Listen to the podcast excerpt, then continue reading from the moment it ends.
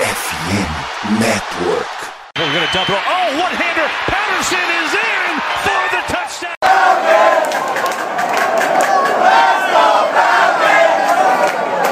Salve, salve, Dirty Birds. E aí, fã de NFL. E aí, torcedor do Atlanta Falcons. Bem-vindo a mais um Falcons Play Action. Estamos de volta aí, a equipe do podcast, para um tema... Estamos no off-season, né, rapaziada? A verdade é essa, não precisamos mentir. Então, estamos naquela parte braba da off-season, em que não estamos com muito treino ainda.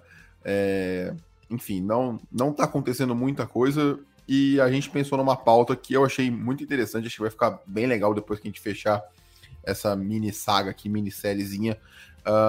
Analisando a gestão do Fontenot, do Terry Fontenot e do Arthur Smith, aí, desde que eles chegaram até o elenco como tá hoje, e uma mini projeçãozinha pro futuro, assim. Então, acho que vai ser uma série bem legal. Comigo hoje aqui o Rick e o Jones. Falei, rapaziada, tudo certo? Caramba, caí no mute. Foi mal, rapaziada. Fala, Rick, fala, Vitão.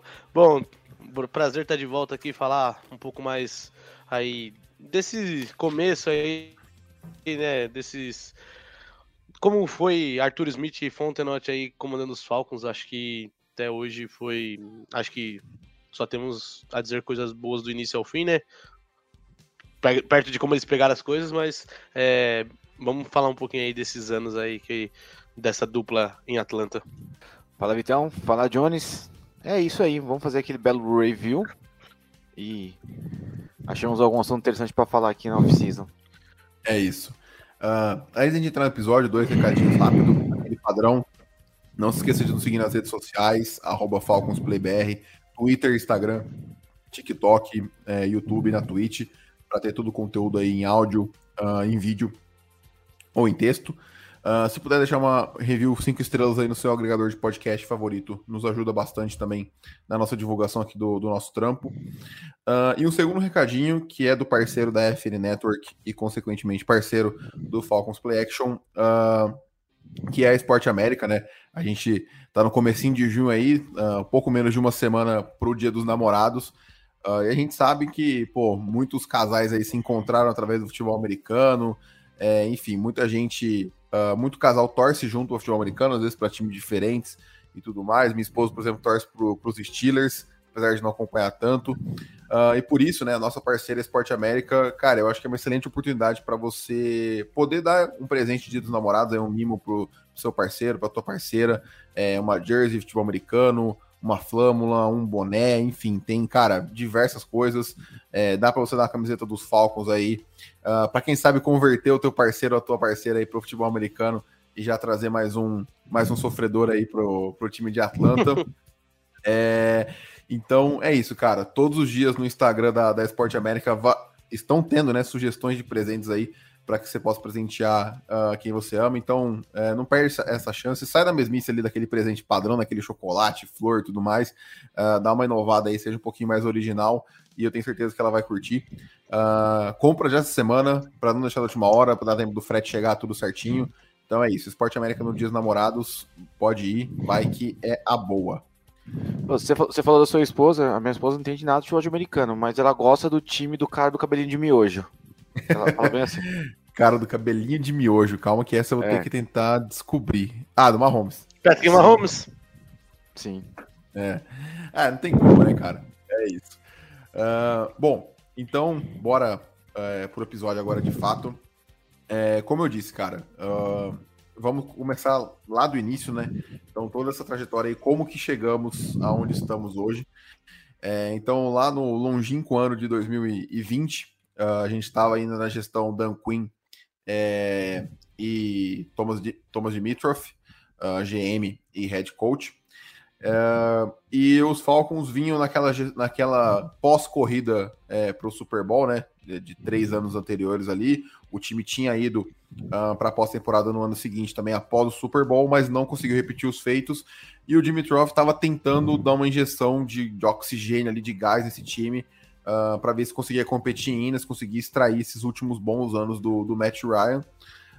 Porém, não foi isso, né, que aconteceu em 2020. O time começou 0-5, com o Dan Quinn sendo demitido após a quinta derrota consecutiva, se eu não me engano foi para os Panthers, perdeu no Mercedes-Benz, e com isso, assim, coisa bem rara, pelo menos pelo pouco que eu acompanho, um treinador ser demitido no meio da temporada dos esportes americanos, isso é meio, não é muito comum, mas o Dan Quinn foi demitido no meio da temporada e o Raheem Morris, que era o nosso coordenador defensivo, assume como interino até o final de 2020. Chegamos na off-season, né, entre 2020 e 2021, e aí eu trouxe alguns candidatos que eram na época, né, concorrentes do Arthur Smith aí. Então a gente teve o Mike McCarthy, que era head coach do Green Bay Packers, que foi para o Dallas Cowboys. Josh McDaniels, que era coordenador ofensivo dos Patriots, que esse ano passado, né, assumiu o Las Vegas Raiders. O David Shaw, que era o head coach de Stanford na época, não sei onde está hoje. O Shane Waldron, que era o coordenador do jogo aéreo dos Rams.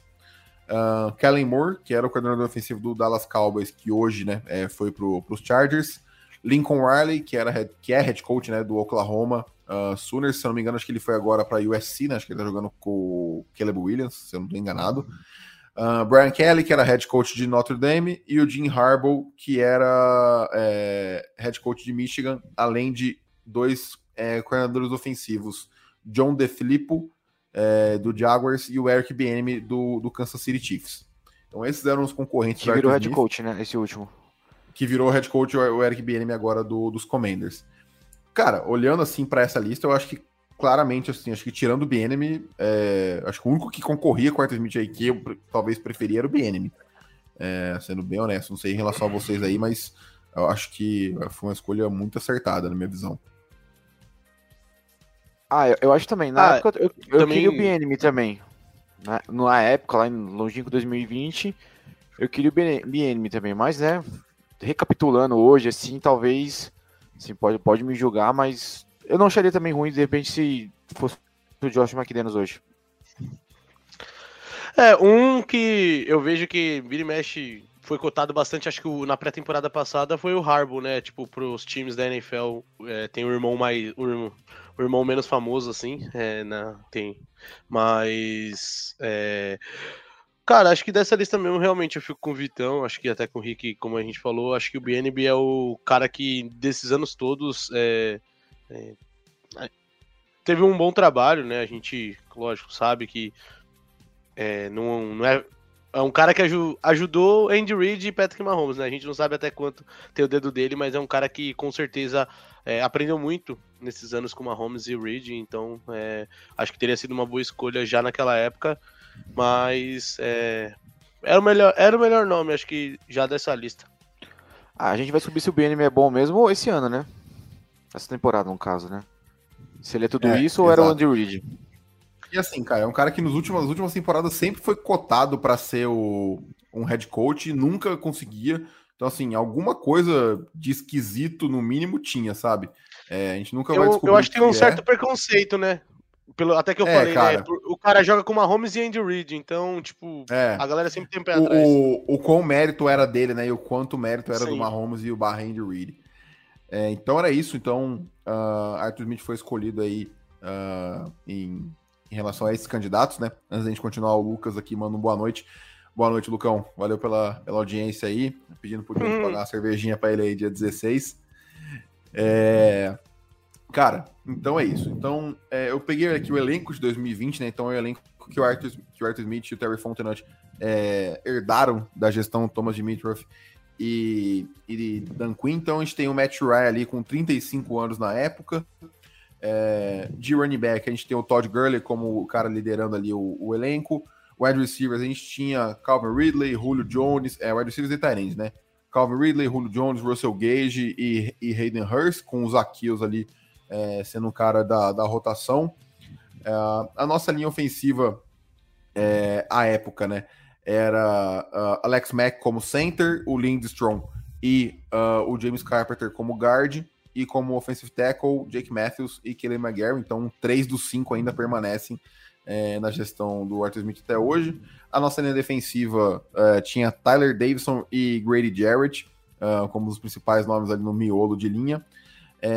A gente tinha o Dante Fowler, Deion Jones, o Olokun, que acabou saindo para os Jaguars depois. E na defesa tinha o Ricardo Allen, Keanu Neal, Isaiah Oliver e AJ Terrell como a base ali, né? Recém-draftado, inclusive. Hã? É. Recém-draftado. O recém-draftado AJ Terrell pelo Thomas Dimitroff. Então esse é o elenco que o Arthur Smith acaba herdando dessa gestão. E assim, cara, era um elenco muito desbalanceado, com muitos jogadores com salários altíssimos. Julio Jones, Deion Jones, o Matt Ryan, Grady Jarrett, enfim, acho que, se eu não me engano, 5 jogadores dos Falcons somavam para, acho que 70%, 60% do cap todo do time. Então, enfim, pegaram uma casa aí bem bagunçada. E com isso vamos à Free Agency de 2021, né, cara? É tenebroso, cara. As nossas contratações na Free Agency de 2021 foram Cordell Patterson, Duron Harmon, safety que era dos Lions, Jonathan Bullard, Josh Andrews, Fabian Moreau, Mike Davis, running back que esteve nos Panthers na temporada anterior, o Eric Harris, que ficou no elenco por um tempo aí, Brandon Copeland, Barcavius Mingo, e é isso. E trocamos pelo Lee Smith dos Bills por uma escolha de 7ª rodada. Então, cara, época de vacas magríssimas, né? Não dá nem pra... Vacas raquíticas aí. Enfim, cara, eles estavam fazendo o que davam, né? Conseguiram achar aí o Patterson. O Mike Davis, infelizmente, não se provou, né? Na época eu gostei do Mike Davis. Eu gostei também. Sim, não? Porque ele tinha pegado uma lesão do McCaffrey e ido muito bem na temporada. Exatamente. Então, a gente até criou uma expectativa que ele podia assumir o backfield, né? Mas acabou que o Patterson tomou de assalto essa posição. Exatamente. Não, ele tava perdendo a posição pro Quadriolison. É terrível, velho. Sim, é verdade. Até o Quadriolison tava tendo snaps nessa época. Então, cara, os Falcons vão pra 2021 com o Matt Ryan ainda. E com a adição desses jogadores. Porém, antes da temporada começar, né, temos a primeira grande movimentação desse front office, que é a troca do Julio Jones para o Tennessee Titans, né? Então, os Falcons mandaram o Julio Jones de uma escolha de 6ª rodada por uma escolha de 2ª e 4ª rodada. Na época, né, e também por uma questão sentimental ali, a gente achava que era muito pouco pelo Julio Jones, mas assim, eu acho que hoje tá mais que provado que foi uma excelente troca pros Falcons, né? Sim, acho que na época era muito aquele sentimentalismo do que ele jogou, tipo, principalmente até, eu acho que o primeiro ano pós-Super Bowl no time, acho que ele jogou muita bola, só que, infelizmente, ele sofreu, eu não lembro qual foi a primeira lesão, mas desde essa primeira lesão, acho que ali em 2018, se eu não me engano, 2019, foi logo depois da temporada dos Eagles campeões, que ele já começou a vir esse declínio, e aí hoje atualmente a gente vê que ele tá tentando se manter contra a lesão para tentar fechar em algum roster, que é muito difícil, mas é um cara que as lesões acabaram com ele, então a gente... Igual você falou, a gente se apega pelo nome, pelo que ele jogou pela gente, mas deu pra ver que com certeza os Titans perderam essa troca com a gente, assim. Porque era um cara que eles achavam que era a peça que faltava pro Derek Henry, AJ Brown, talvez fazer esse time ganhar o Super Bowl. Exato. Antes do Rick comentar, o Luigi fala aqui, né, que comprou a camisa do Julio Jones e um mês depois ele foi trocado. Eu tinha ela um pouquinho antes, eu peguei ela acho que 1 ano e meio antes, 2 anos antes, então deu para aproveitar uma época aí antes dele ser trocado. A minha sorte é que Jones é meu apelido, né? Porra, aí fica excelente. Mas exatamente. Fala aí. Não, cara, esse negócio de troca, assaltamos ou não, assim... Eu gosto de ver a obra completa no final. Pô, agora eu não sei de cabeça, mas quem que a gente pegou com essas trocas deles aí, entendeu? Cara, eu consigo te falar a 2ª rodada, que foi o Troy Anderson. Então. Aí, bom, rodada, o Troy Anderson, a gente só vai poder falar dele no final do contrato dele de rookie, né, se valeu a pena ou não. Mas, por exemplo, assim, dando um exemplo, a gente trocou uma Edson U por uma escolha de 2ª rodada com o Patriots e trocamos essa 2ª rodada pelo Hayden Hurst. Ah, pra mim não valeu. A quarta rodada nossa, a gente... E a outra, né? Era desse ano do draft, a gente trocou pra subir pelo Bergeron. Era a quarta rodada de 2023. É, não tem como a gente decidir hoje se realmente valeu a pena. Mas, por exemplo, assim, como eu tava dando exemplo aí do Mohamed Sanu, que a gente trocou pra uma segunda rodada, que essa segunda rodada a gente mandou pro Baltimore, pro Hayden Hurst. Se não me engano, acho que foi isso. E eles pegaram o J.K. Dobbins.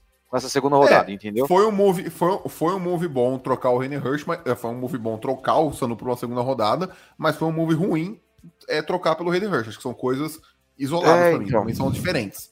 Eu acho que o valor que os Falcons pegaram pelo Julio Jones na época, que já vinha sofrendo com lesões, foi bom, mas enfim. Então, pelo que a história do Hayden Hurst nos Falcons, eu preferi ter ficado com o Sanu, mas é um gosto meu também. Mas é sem dinheiro de obra pronta a gente analisar desse jeito, tá ligado? Na época a gente... Esse move foi Dimitroff? Do buscar o Hayden Hurst no segundo round? Foi. Mais um. Não foi. Então, cara, essa... Eu ia falar, hoje dá pra dizer que provavelmente 2 titulares saíram dessa troca. A gente não sabe o que eles vão jogar. Mas talvez dá pra dizer que hoje 2 peças do nosso time titular serão dessa troca do Julio Jones. Sim, exatamente. Tá valendo a pena. Até esse momento tá valendo a pena. Exatamente. Então, os Falcons vão com esse elenco aí, né? Pegando mais uns gatos pingados ali da Free Agency, pegando o refugo de Bears e Titans ali, né? Basicamente foi isso. E aí o time começa uma sequência ruim em 2021, perdendo os 2 primeiros jogos. Consegue chegar num recorde de 50% ali na semana 7, né, que teve bye week, então ficou 3-3 ali, e foi seguindo muito inconstante ali, sempre alternando entre vitórias e derrotas, nunca tendo uma sequência positiva, mas também nunca entrando numa crise assim de 4-5 derrotas consecutivas, porém finaliza aí o ano perdendo as últimas 2 partidas e fechando 7-10 na temporada, se eu não me engano essa foi a primeira temporada com 17 partidas, então... Os Falcons finalizam 7-10, ficando na oitava na oitava escolha geral. Cara, um negócio que passou completamente batido, que eu esqueci de falar, que foi... Foi o draft do Pitts? Voltar um pouquinho, que foi o draft. O draft, né? Pô, simplesmente esqueci de falar do draft. Mas os Falcons... o Arthur Smith assume essa gestão e o Terry Fontenot 4-12, né? Então ficando com a quarta escolha geral aí. E a classe do draft deles... foi Kyle Pitts na primeira rodada, Rich Grant na segunda, Jalen Mayfield na terceira, Darren Hall e Drew Dahlman na quarta rodada, Taco Graham, Ogundeji e Avery Williams na quinta e Frank Darby na sexta. Vou fazer uma análise bem rápida aqui, depois vocês comentam também, mas bem rapidinho. Kyle Pitts tem tudo para ser o pilar desse time para os próximos anos. Rich Grant eu acho que é um titular, nem bom nem ruim, é um cara que tem nível para ser titular. Jalen Mayfield, por enquanto, foi um desastre, foi uma pick jogada no lixo. Drew Dahlman provavelmente vai ser o center titular, né, nessa próxima temporada. Darren Hall é um cornerback de rotação. O Taco Graham estava jogando muito bem ano passado até a sua lesão.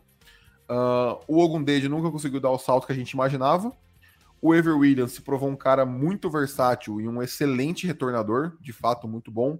E o Frank Darby é um cara que ainda tentou fazer o roster algumas vezes, mas infelizmente não vingou, mas foi uma escolha de sexta rodada. Acho que basicamente isso. Acho que o fruto disso aí é que a gente pegou o Pitts, que vamos ver agora de fato com... Ele pegou um Ryan caindo, né? Vamos ver se agora com o Reader e sem essa lesão atrapalhar ele. Acho que ele tem tudo para se firmar aí, acho que eu acredito muito nele. E acho que do resto aí, quem eu espero um pouco mais, talvez seja o Grant. Acho que ali, principalmente agora com o Jesse Bates, junto com ele ali, dando um pouco mais de experiência também. Além do Hawkins ali também, como ali essa galera, mas eu acho que o Grant também é um cara que ainda tem uma pequena esperança dele vingar. Cara, se fosse dar um grade aí nesse draft, hoje, né? É difícil, né? Hoje é mais fácil falar, mas seria um... B-, um C+, talvez, enfim. Ou até mais otimista, um B por causa do Pitts. Mas eu acho que tá bem ok mesmo. O único, realmente, que ficou a pick jogar no lixo foi, que nem você falou, o Jalen Mayfield, que realmente foi uma pick que não vale nada de nada, infelizmente. É isso, não dá para os caras acertar em todas as escolhas também. Cara, e aí, beleza. Então fechamos, voltando agora do draft, né? Fechamos a temporada 7-10 e terminamos na oitava escolha geral para o ano de 2022, né? Para a off-season de 2022. Ainda estávamos, né, na época de vacas magras, então eu acho que é muito legal ver, cara, o que eles conseguiram fazer com esse salary cap, cara, absurdo de reduzido e tudo mais. O Luigi fala aqui, né, que o Eddie Goldman preferiu aposentar do que jogar naquele time, e é verdade, né? Acabou voltando esse ano, mas se... acabou falando que ia aposentar, acho que aos 28 anos, que é bizarro. E aí, vamos para a free agency de 2022, que melhora um pouquinho, mas não tanto assim, né? Então, temos a contratação do Marcus Mariota. Eu só queria... Cara, que veio depois da novela Deshaun Watson, então, que parecia ser Atlanta... E no final foi Browns, e aí o Matt Ryan, depois disso... isso, então, eu ia até... É porque eu vi a notícia aqui do Matt Ryan, achei que tinha sido depois isso. Então, antes de tudo isso, né, finalizar a temporada de 2020... Ô, John, se quiser falar sobre o Deshaun Watson, fica à vontade, que acho que deve até lembrar... Não, só pra contextualizar, né, tipo... logo depois que acabou a temporada, acho que o Deshaun Watson, não sei se ele pediu troca ou... Enfim, ele tava sofrendo aqueles... os casos lá do mais de 20 assédios, casos e tudo mais, e os times foram atrás deles na época, e aí chegou um momento que alguns insiders estavam dando a Atlanta como favorito, e aí no fim os Browns fizeram uma oferta, só que o que saiu na mídia foi que o Ryan não gostou muito de Atlanta ter ido atrás de Deshaun Watson com ele no elenco. Porque assim... O que aconteceu foi, os Texans já iam trocar o Deshaun Watson naquela off-season, já era certo. E aí, hoje é confirmado isso, o Deshaun Watson ligou pro Arthur Blank e falou, cara, vem me buscar, tipo, algo desse tipo, sabe? Tipo, eu quero jogar aí. E aí o Arthur Blank, que é o dono do time, a ordem veio top-down, né? Então a ordem veio de cima para baixo ali no Fontenot, o Arthur Smith falou, cara, traz ele. E aí o Fontenot e o Smith começaram a se mover. Cara, foi uma novela isso, eu lembro que eu tava trabalhando e ficava no celular o dia inteiro atualizando o Twitter pra ver o que tava acontecendo. No fim, nada das contas, a corrida tava entre os três times da NFC South, tirando os Bucks que tinham Tom Brady, né? Então, Panthers, Saints e Falcons, e os Browns tinham saído da corrida. Exato. Aí os Panthers saíram da corrida, ficou entre Falcons e Saints. Aí eu cheguei no ponto e falei, cara, eu nem gosto do cara, mas eu não quero que ele vá jogar no outro time, no maior rival, sabe? Aquele negócio de contratar o cara pra ele não jogar no seu rival. E aí, teve isso, Luigi, também, mas eu acho que saiu depois que a novela tinha fechado, não sei, de uma foto da jersey do Deshaun Watson já pronta pro anúncio dele dos Falcons, né? A jersey dos Falcons já tava pronta, customizada com ele e tudo mais. Um cara, né, que chama Jake lá, que é um cara de Atlanta, né, tinha um contato de um cara que tava no meio das negociações e cravou, falou, ó, ele vai jogar pelos Falcons, até a hora que Cleveland chegou com aquele contrato surreal de 100% garantido, 200 e tantos milhões pro Deshaun Watson, e fechou com um quarterback. Cara, eu ia comentar, né, que eu acho que esse é o grande erro da gestão Arthur Smith e Terry Fontenot, mas como já é hoje sabido que foi uma ordem que veio de cima para baixo neles, eu consigo isentar eles um pouquinho da culpa. Não sei o que você acha, ô Rick. Não, cara, sim, eu concordo com você. Eu acho que veio lá de cima e todo mundo abaixo do Arthur Smith é comandado, faz o que o homem quer ou vai procurar outro Arthur Blank, né? Do Arthur Blank. De quem eu falei? Arthur Smith. Arthur Smith. Mas eu confundo também. Não, os dois Arthurs, enfim. Então, e é isso, né? Obedece quem tem juízo, né? A famosa frase de mãe, né? Obedece quem tem juízo. Exatamente. E, cara, eu acho que essa foi a grande bênção, né? Que foi os Falcons não ter pegado o Deshaun Watson. Acho que hoje se provou que... Não, a bênção foi divina do... Foi Cleveland Browns chegar com dinheiro, sim, obviamente. Pode ser que o Deshaun Watson vingue ainda dos Browns, acho que, mas eu prefiro o caminho que os Falcons estão seguindo hoje do que se eles tivessem pegado o Deshaun Watson. Então, cara... É isso, né? E aí agora voltando com essas notícias, o Matt Ryan não ficou nada feliz, e acho que é muito plausível, né? A gente esquece que, cara, nesse meio de esporte, né? Eu, mudando bem rápido off-top, eu terminei de assistir Succession, e quando esses caras de muito dinheiro, de fama, enfim, tem muito ego envolvido, cara. É o que a galera fala, quando o quarterback vai renovar, ele não tá nem aí se ele vai ganhar 51, 52, 53 milhões. Não vai ser 1 milhão que vai fazer diferença num contrato de 250 milhões pro cara. É o fato dele ser valorizado e ser o cara mais bem pago da liga, sabe? É essa narrativa que os caras dos Estados Unidos gostam muito disso, sabe? Os caras têm muito isso. Eu sou o cara mais bem pago da minha posição, da minha função e tudo mais. Então, o Matt Ryan, apesar de ser um cara mais tranquilo, também tem seu ego, e ficou com o ego ferido ali, e quis sair. E aí começou, só que, né, ponto importante lembrar também, os Falcons tinham até o dia tal de março para trocar ele, senão tinham que pagar um bônus por ele estar no elenco ainda, um bônus gigantesco lá, acho que era 7 milhões e meio, ou 17 milhões e meio, um bônus enorme. Então os Falcons tinham um prazo para trocar ele, e os times sabiam disso, mais ou menos como aconteceu com o Derek Carr, que os times sabiam que o Raiders tinha que trocar ele até a data tal, e todo mundo esperou, os Raiders cortaram ele. O Matt Ryan, os Falcons conseguiram trocar por uma escolha de terceira rodada, o que na época todo mundo achou que foi pouco, né? Todo mundo achou que foi algo ruim. Eu achei mais ou menos, eu já não sou um dos maiores fãs do Matt Ryan, eu achei mais ou menos, e hoje se provou que, porra, ele simplesmente pegou a escolha dos Colts de terceira rodada, sabe? Ele não fez nada de útil pros Colts na temporada que ficou lá. Então é isso. Então os Falcons... de útil também foi do fundo do coração seu isso daí, né? Não, cara, tipo assim... Ele boas partidas. Ele pode ter dado 1 vitória, 2 vitórias pros Colts, mas os Colts ficaram no top 5, cara. Ele... Não, sim, mas é que nada é muito profundo, né? É que aqui é um sentimento, né, tal, que a gente puxa, mano. Não, assim, cara, nada contra a pessoa, Matt Ryan, e nem o jogador, eu acho que ele é um baita cara, não sei se é Hall da Fama ou não, pra mim não, mas, enfim, já passou o tempo dele, tá ligado? E eu já cantava essa bola muito antes dessa troca acontecer. Desde a temporada de 2021 eu já falava que ele já era um cara que a idade pesou muito mais para ele do que para os quarterbacks gigantes como Peyton Manning, Aaron Rodgers e Tom Brady e assim vai. A pique dele que virou o DeAngelo Malone, tava com o DeAngelo Malone. Que hoje é então, um edge aí do nosso. Só antes da gente ir pro draft de 22, né? A face de 22 então começa com o Marcus Mariota fechando com os Falcons. E aí temos, cara, nomes bem interessantes, já muda bem de figura aqui.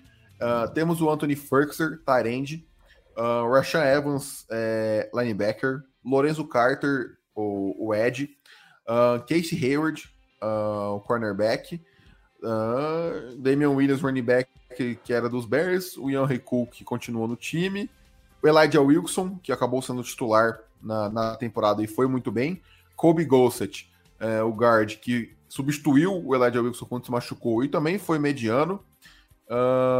Isaiah Oliver foi renovado, o Germani Fed foi contratado como cara da reserva. Então, assim, alguns nomes interessantes aí. A gente tem o Rashaan Evans, tem o Lorenzo Carter, Casey Hayward. Então, assim, começou a dar uma melhorada no elenco. Obviamente, não era um nome de topo de linha, mas como que os Falcons tinham para fazer as manobras, eu achei nomes bem interessantes. Não sei vocês. Antes de vocês comentarem, o Luigi manda aqui, né? Por que será que a idade bateu mais forte nele? Cara, não vamos estender muito, porque senão esse episódio vai ficar gigantesco e, enfim, não acho que é o debate para isso agora. Mas eu acho, minha opinião, canina. Porque eu acho que o processamento mental dele... Pô, a galera vai me matar agora, mas beleza. Eu acho que o processamento mental dele sempre foi abaixo desses caras patamar Brady, Rodgers, Manning. Eu acho que ele é um cara que sentia muito a pressão na hora que o pocket colapsava, e eu acho que isso foi piorando, os reflexos dele foram piorando com a idade de maneira mais acentuada do que os outros, porque os outros compensavam de outras formas que ele não conseguia, sabe? Eu também não achava... Vou parar de criticar, mas acho que é a última coisa. Eu não achava ele um exímio cara fazendo ajustes também, por exemplo, como o Tom Brady, como o Peyton Manning faziam, e ele não era um cara tão genial como o Aaron Rodgers de tirar coelho da cartola e ter um braço, uma precisão absurda e surreal. Então, por isso, eu acho que bateu mais forte. Mas Parei com o assunto do Matt Ryan. Não, sobre o meu assunto... Não, só para finalizar, para mim é a idade canina. Ele chegou nos 30 e pouco, começou a bater 7 anos em um para ele. Então, já deu, já. Infelizmente. E só rapidão falando da Free Agency, né? Realmente teve nomes interessantes. Pensar ali o Rashaan Evans, que quando a gente perdeu o Olokun, que tinha acabado de liderar a ligas em tackles e repetiu isso em 2022. Então, assim, foi uma perda que a gente até comentou que ia ser inevitável acontecer, porque a gente estava ainda nesse processo de pouco cap e tudo mais. Mas, assim, realmente você já percebe aí que com um pouquinho mais de liberdade eles já tentaram fazer alguns ajustes. Trouxeram, olhando hoje o Mariota, meu Deus, lembrar disso. Mas, cara, assim, pelos dados disponíveis... Sim. E o Luigi fala aqui, né, que foi uma boa adição. Cara, eu gosto dele, eu queria que ele tivesse ficado para essa temporada, mas ele falhou no exame físico, então é meio que um corte automático que os times fazem se o cara não passa no exame físico. Mas eu gosto bastante do Casey Hayward, eu gostava dele muito nos Chargers, e fiquei bem feliz quando ele fechou com os Falcons. Ele tava jogando bem até se machucar, né? Infelizmente. É isso. E aí, cara, então vamos pro draft de 2022, que pra mim é o draft que pode ser, quer dizer, que pode ser a virada de chave dessa franquia, que é tipo assim, cara, se for essa gestão, vai dar certo se eles tiverem acertado nesse draft, na minha opinião. Então a gente tem o Drake London na primeira escolha, né, na oitava escolha geral. Os Falcons começaram essa corrida por wide receiver aí nessa primeira rodada do draft de 22. Na segunda rodada temos Arnold Ebikeire e o Troy Anderson, fruto da troca do Julio Jones. Temos Desmond Ridder e D'Angelo Malone, fruto da escolha da troca do Matt Ryan. Tyler Allgeier, Justin Schaefer e John Fitzpatrick. Então, cara, aqui a gente tem, na minha opinião, né, no Drake London, Arnold Ebikeire, Troy Anderson, Desmond Ridder, Tyler Allgeier, 5 caras que se derem certo, vão ser os pilares do time pelos próximos anos. E ainda tem o D'Angelo Malone ali, que é um cara que a gente tem uma expectativa, mas para mim é um cara de rotação. Mas esses 5 caras são caras para serem titulares do time dos Falcons. Então a gente tá falando aí, se um time tem 22 jogadores, né, isso dá 25, dá um quarto, vai arredondando um pouquinho, dá 25% do elenco. Então, para mim, esse draft é o draft chave para ver se os Falcons vão, de fato, dar a virada de chave ou não, se vão conseguir subir de patamar na NFL. Não, sim. Acho que Londo já se provou um pouco, o Ridder vai ter uma temporada, o Tyler Allgeier, apesar do que aconteceu nesse último draft, é um cara que se provou também. Então, cara, é uma classe que acho que ali os defensores têm mais a provar um pouco. Lógico, os caras ainda precisam continuar se provando, mas realmente você falou tudo. Se essa classe der um start assim, é onde essa franquia acho que vai ter bastante sucesso. Tem uma coisa pra comentar, Rick? Não, pode prosseguir. Beleza. Então, cara, aí entramos na temporada de 2022, né? E aí temos algumas coisas a comentar. Então, a gente fecha a primeira metade da temporada ali no meio termo ali, acho que a gente termina 4-4 até o 4-5, até a semana 9 ali, e no meio da temporada 2 eventos acontecem que são relevantes, né? Então, primeiro, os Falcons trocam o Deion Jones para os Browns. Eles trocaram por uma escolha de 2024 de sexta rodada, e os Falcons mandaram o Deion Jones e uma escolha de sétima de 2024. Então, praticamente nada, mas subiram ali da sétima para a sexta rodada do draft do próximo ano.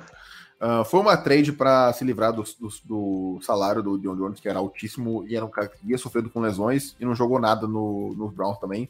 Para os Browns valeu a pena, porque acho que estavam pagando 1,5 milhão para ele, então, mas é um cara que não foi muito relevante. E aí, né, no deadline ali do período de trocas, no prazo final, vem uma notícia, acho que muito surpreendente, eu não estava nem um pouco esperando, que é a troca do Calvin Ridley. Uma troca complexa, né, uma troca que envolvia duas escolhas, uma que era uma sexta rodada e podia virar uma quinta, que acabou virando, porque ele foi reinstaurado à liga a tempo dessa pique acontecer, de 2023, né? Então desse ano já aconteceu. E em 2024 é uma escolha que começa na quarta rodada e pode evoluir até uma segunda, de acordo com algumas coisas. A gente já explicou antes, mas enfim, algumas metas que o Ridley tem que bater lá nos Jaguars e tudo mais. Então pode ser que o Falcons tenha uma escolha de segunda rodada a mais no próximo draft, dependendo do desempenho do Ridley. Cara, comentário bem breve sobre essas duas trocas. Era necessário. O Ridley com vários problemas extra-campo, e o Deion Jones com salário altíssimo. Acho que os Falcons conseguiram... Eu acho que se o Ridley acabar virando uma... Nem que seja uma terceira rodada, eu acho que foi um valor bom, sendo bem honesto, pela situação toda que estava em Atlanta. E o Deion Jones foi um cara para se livrar do cap ali. Então, acho que só de não terem cortado ele, terem conseguido algo por isso, já tá valendo. E se você for pensar como a NFL rotativa, cara, nos nossos melhores jogadores, que por alguns probleminhas, né, se a gente for falar, a gente até falou dos dois principais do passado, mas se você for o Deion Jones já dando uma queda, ainda jogando bem, mas tendo uma queda perto talvez dos seus melhores anos, e o Ridley, apesar de ter de ser velho, né, assim, pra idade, pelo ano de liga dele, um ano parado. No ano que ele jogou, ele sofreu com lesão, se eu não me engano. Quase 2 anos, né, cara? Porque ele se afasta e depois é punido. Isso, é verdade. Quase não foi nem a lesão. Teve a questão do afastamento. Ele se afasta por problema de saúde mental e no ano seguinte que ele cumpre a punição. E acho que agora ele tá com 28, 29 anos, se eu não me engano. Tá mais ou menos nessa faixa, acho que, se eu não me engano, acho que é 29. Então, cara, realmente são caras que ali no pós-Super Bowl ajudaram o time. Ele faz 29 no final desse ano. Então. 29 no final desse ano. Muito alto, então, né? Então, um cara... Sim. Um cara que tá o quê? Acho que no quinto, sexto ano. Acho que quinto ano. Acho que é quinto ano. Então... Ele entrou com 23 anos na liga, acho. Se não me engano, o draft dele é um antes do Terrell, se eu não estou enganado, mas posso estar falando... Não, 2018. Pode crer. 2019 é a dupla Lindstrom e McGarry. Isso. Na primeira rodada. Inclusive, um ponto fora da curva, acho que a única coisa boa da gestão anterior foi a base da OL. Deixar isso. Exato, exatamente. Além do Grady Jarrett e tudo mais, né? Mas a base da OL, com certeza. Então aí os Falcons vão para a temporada de 22, né? Além dessas trocas aí, com o Mariota de titular, aquele trio de running backs com o Algier, o Huntley e o Patterson. O corpo de wide receiver, Drake London, Kyle Pitts e aí e os Aquiles, né, como wide receiver 2, e aí o resto é um Deus nos acuda. Teve a troca pelo Brian Edwards, que acho que foi um dos piores movimentos que o front office teve, mas foi pela quinta rodada que os Falcons pegaram do Ridley, então por isso que não teve escolha nesse draft. Trocaram pelo recebedor dos Raiders, que nunca nem... Acho que, cara, ele jogou acho que 2 jogos na temporada. Não, jogou um jogo. Ele ficou ativo em 7 dos 17 e jogou um jogo só, então infelizmente... Cada jogo era um cara, cada snap era um cara diferente. Que acabou não vingando. A OL ali, né, com o Drew Dahlman, Chris Lindstrom, Jake Matthews, o Kelly McGarry e aí o Elijah Wilson, né, depois trocando pro Kobe Gossett. A nossa linha defensiva ali com o Tacon Graham e o Grady Jarrett, mas com uma rotação já bem maior, bem mais saudável. E aí com o Ebikeire e o Carter de edges. E a nosso linebackers, o Michael Walker ali com o Rashan Evans e rotacionando o Troy Anderson e o Kwiatkowski, negócio assim que era dos Bears. E a nossa secundária com o Casey Hayward, que acabou se lesionando bastante, AJ Terrell, Isaiah Oliver, Richie Grant e Jalen Hawkins. Então, assim, o time começa a andar na direção correta, mas ainda os caras não tinham espaço para poder fazer grandes movimentações. E, enfim, falando da temporada em si, né, o time, como eu falei, o time começa oscilante, mas termina 4-5 ali, perto da trade deadline, e aí depois é só ladeira abaixo. O time ganha um jogo em 7 semanas, que é aquela época em que alguma coisa aconteceu, que o Mariota teve um derretimento assim, na sua performance. Ele tava, acho que o Arthur Smith estava enxugando até não poder mais ali para tentar facilitar o trabalho do Mariota. Eu acho que tem muito a ver com as defesas se ajustarem também, né? Porque a gente, cara, claramente assim, os Falcons estão sendo de vitória, derrota. Chega na semana 9 em diante ali, é quando ocorre esse derretimento. Então, os times já tinham mais tape do Mariota nesse ataque do Smith para ver como contra-atacar e tudo mais, como se defender. E aí vem a troca, né, do Mariota pelo Reader na semana 15 contra o Saints. Então, na bye week ali, entre a semana 13 e a semana 15, vem um anúncio que o Desmond Reader seria o titular na equipe. O mais bizarro, acho que do começo da temporada, foi que se você pegar os 6 primeiros jogos, a gente ganha de Rams e de Niners. E aí hoje você olhando a pós-temporada... Não, perde dos Rams. A gente ganha dos Niners. Isso. Falei besteira. A gente ganha dos Seahawks. Não, isso. Eu falei besteira. Só que aí você vai ver e você fala assim, pô, os Rams terminaram a temporada muito mal e os Niners quase foram pro Super Bowl, cara. Pois a NFL é muito cíclica dentro de uma temporada, às vezes, mano. E é muito time, né, velho? Se a gente pega os Rams 4 semanas depois, provavelmente... Uma semana, ganho. Sei lá, 1, 2 semanas, não precisava nem ter longe. É muito timing, cara. Se você pegar o time na hora errada, acaba te prejudicando. A gente só não ganhou porque o Mariota não soube lançar no break long. Águas passadas. Águas passadas. Assim como o Matt Ryan, assim como... Agora é hora do Desmond Ridder. E querendo ou não, mano, teve muitos jogos por detalhes, mano. Se você a gente for rever muito, pegar nossos podcasts, teve o próprio jogo dos Chargers, cara, é bizarro. Foi teve a falta épica do Grady Jarrett do vovô Brady. Verdade. Uhum. Cara, muito jogo besta, assim. E assim, olhando aqui, jogos decididos por mais de 7 pontos, a favor ou contra, tá? Tem a vitória contra os Niners, 28-14, a derrota para os Bengals, 35-17. Aí você tem a derrota para os Panthers, 25-15. E a derrota para os Ravens 17-9 ali, que são 8 pontos, e a vitória para os Bucks 30-17. Então acho que foram 4 jogos dos 17 ali, sendo que desses 4, muitos tiveram condições específicas ali. Acho que realmente as vitórias por mais de uma posse ou derrota foram na sequência, 49ers e Bengals. Esses 2 jogos que de fato foi de acordo com o que aconteceu. E Luigi, com certeza, cara, teve umas vitórias sofridas. Eu acho que a derrota mais dolorida para mim foi contra os Chargers, que era uma que o time estava brigando por playoffs, ainda estava na corrida e acontece aquele desastre que tem um fumble, o cara recupera e sofre um fumble. Cara, é inacreditável aquilo ali que aconteceu. Aquela foi uma das que eu mais fiquei puto da vida, que cara, aquela me tirou de sério, mas enfim. Falando da temporada, né? Porque a gente vai falar da temporada 2023 no próximo episódio, na parte 2, que é falando do presente. Cara, eu acho que assim, o grande erro pra mim, eu cantei essa bola antes da temporada começar, eu falei, cara, o Arthur Smith vai botar o Reader faltando 4 jogos, a gente não vai ver o suficiente dele e vai entrar em 2023 com a dúvida se ele tem a capacidade de ser o titular ou não. E foi exatamente o que aconteceu, cara. Sim. Assim, eu acho que tirando a do Deixon Watson, eu falo que eu passo pano porque foi uma ordem de cima, né? Essa é uma decisão completamente do Arthur Smith. Terry Fontenot não tem nada a ver com isso. Eu acho que foi um erro, assim, pra mim, né, a troca deveria ter acontecido após o jogo contra os Panthers, naquele Thursday Night, que é aquele passe bizarro do Mariota deitado no chão. Ele teria 3 jogos a mais. Obviamente, não seria um espaço amostral muito maior, mas assim, você teria 10 dias, né, do Thursday Night até o outro domingo, então ele teria um tempo para se adaptar com o time principal. Até porque ele teve 14 da bye week para outro, então, pô, 4 dias a mais, desculpa, não vai ser uma diferença surreal na performance do cara.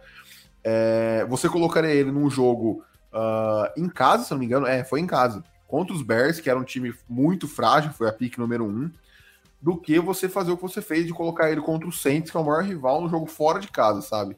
Então, esse para mim foi um erro... Eu já sabia que isso ia acontecer, mas continua sendo um erro, acho que não tem justificativa plausível. Ali já dava, né, nessa derrota para os Panthers, o Mariota já vinha jogando muito mal desde o começo da temporada praticamente, né, mas enfim, já estava num ponto que estava insustentável aguentar ver ele jogar ali, e a performance dele no Thursday Night é desastrosa. Para mim esse foi o maior erro da gestão Smith até agora, foi essa decisão de demorar para colocar o Reader em campo.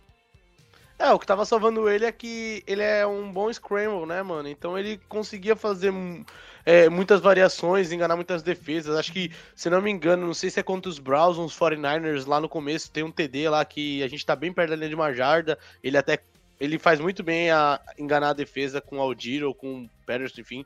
Mas é um cara que salvou muito por isso. E a gente sabia que... E mesmo nos jogos bons, lançando no início do ano, a gente sentia o quão limitado ele fazia com esse ataque. E a gente via... A gente reclamava muito. Eu tenho muito isso na minha cabeça. Como a conexão dele com o Pitts era muito ruim, velho. A gente às vezes falava que o Pitts podia ter uns momentos de vacilo, mas eram umas bolas muito ruins pro Pitts, tá ligado? Uns overthrow muito foda, né, velho? Sim. Tanto é que é só pegar as estatísticas, velho. Aquelas estatísticas de qual recebedor foi mais prejudicado pelo quarterback. O Pitts tá sempre primeiro. Não é nem top 3, top 5. É primeiro na temporada passada. Em passes de profundidade e tudo mais. Só que o Arthur Smith tinha a desculpa, né? Que pra mim era ridícula de estar brigando por playoffs. Uhum. No jogo contra os Bears, né, que ele ganha. Ele fica 5-6 ali. E ele perde os dois seguintes contra Commanders e Steelers. Fica 5-8. Ele fica praticamente impossível. Acho que é ali que ele toma a decisão de botar o Reader. Mas, cara, enfim. Esse foi o resumão aí do passado, né? Das duas temporadas anteriores. Eu, cara, achei muito legal fazer essa pesquisa e, enfim, fazer esse podcast, porque mostra... cara, eu acho que com os recursos que ele tinha, o financeiro e as picks de draft, pra mim eles estão fazendo um trabalho... não vou falar excelente, eu acho que bom para muito bom. Depende, um 8 depende de do 10. Que você... acho que é entre 7 e 8 de 10. Acho que depende do que você analisa a situação do QB, se você é a favor ou não dessa mentalidade, deles não terem, enfim, de tudo que aconteceu, de não ter ido atrás de um QB veterano, ou enfim, o que seja. Para mim seria nota 8, eu acho que o que me tira do 10 ali o gerenciamento da situação do Reader e, querendo ou não, a tentativa de troca pelo Deshaun Watson. Acho que esses foram os principais pontos. Cara, enfim, eu acho que o time foi muito bem. Eu não tenho nada, assim, dessas duas temporadas eles fizeram que podiam terminar no 7-10 com dois elencos, assim. Cara, só quem é torcedor dos Falcons que assistiu jogos, desculpa, quem não era torcedor não viu os Falcons nas últimas duas temporadas de jeito nenhum, porque a gente que era torcedor já tinha dificuldade, imagina quem não torce pro time.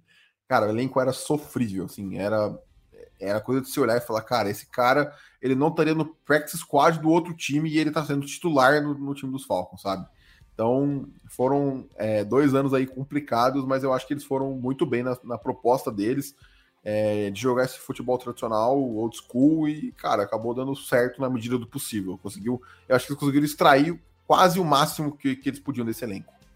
Sim, teve momentos que a gente teve que jogar com o Armstrong de cornerback, então foi bizarro. Incrível. Mas assim, cara, o meu 8 também, uma coisa que eu gosto de reforçar, é uma coisa que eu até sofro quando eu jogo o meu Madden, e isso na vida real deve ser muito pior que é manusear cap, mano.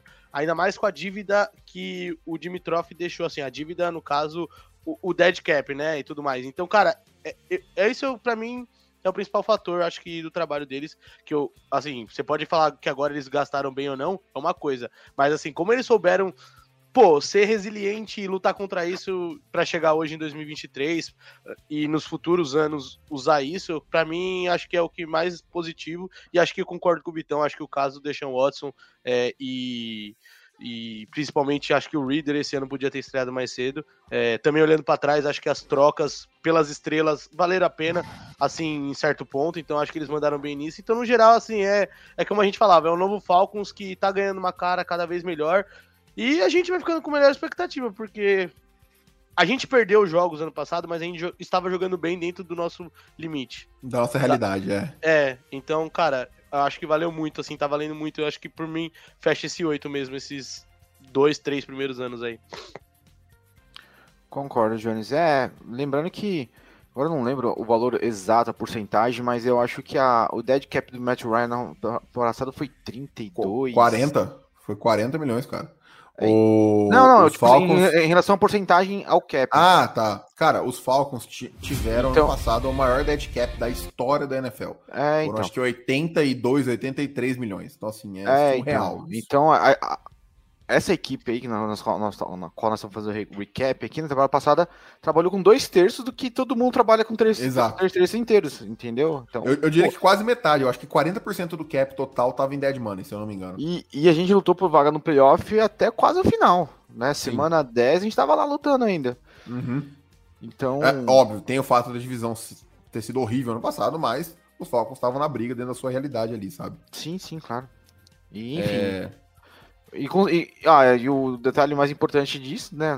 Detalhe importante não, desculpa. Um detalhe legal disso é que finalizou a temporada, né, dos Falcons aplicando uma primeira vitória em cima do vovô Brady, que não podia deixar passar sem.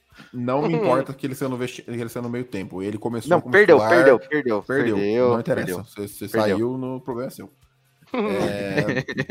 Desmond Ridder estará para sempre invicto contra Tom Brady. Nos nossos corações. Não, nos nossos corações não, na estatística, tá lá.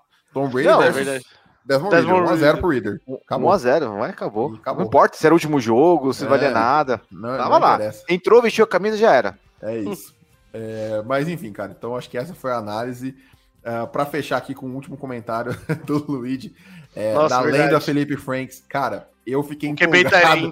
Eu fiquei empolgado quando os Falcons fecharam com ele como undrafted. Puta, a época de vaca magra é complicada, né? Sim, eu também fiquei empolgado, cara. Eu falei, puta, mano, esse cara tem um braço forte. O Josh Allen da Sopi. É, um braço forte. E aí, enfim, a lenda Felipe Franks, que continua no roster, tem chance de fazer o roster pelo terceiro ano consecutivo. Cara, se como de quarterback para Tyrande. Foi horrível em todos os aspectos do ano passado, mas por algum motivo o Arthur Smith não cortou ele ainda. Ele deve ter alguma foto com o saiu até uma piadinha dele de capa do Maiden esse ano, pô. Teve... Não, é inacreditável. Eu sei que a gente tá meio longo, mas teve aquele tipo fatídico jogo Thursday Night contra os Patriots que os nossos 3 quarterbacks foram interceptados. Não, inacreditável. Foi o Falcons perdeu 0, não foi?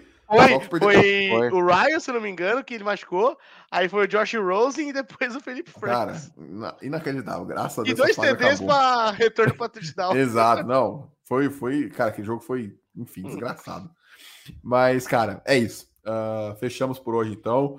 Na semana que vem a gente volta com a parte 2, que é analisando o presente. Então, analisando o elenco dos Falcons como todo, sem entrar muito em detalhes, que a gente vai esperar o corte final do roster para ver os 53 finais e tudo mais, mas vai ser um episódio bem legal. E aí na parte 3 a gente faz uma projeção para o ano seguinte ou para os próximos 2 anos, o que acontece com os Falcons, se o Reader der certo, se não der certo, enfim. É uma sériezinha bem legal aqui que eu acho que a gente tá fazendo. Então, Rick, Jones, cara, valeu pela participação. Tamo junto. Obrigado a todo mundo aí, Luigi e Lucas, que interagiram no chat com a gente. Não esqueça de nos seguir nas redes sociais, @FalconsPlayBR, em todas as mídias lá que eu falei, Twitch, Twitter, YouTube, Instagram, TikTok. Não se esqueçam de comprar o presente do Dias Namorados na Esporte América, que, cara, tem bastante coisa bacana, demorada lá, tá com realmente muita coisa legal. Então é isso, nos vemos no próximo episódio, um abraço e até mais.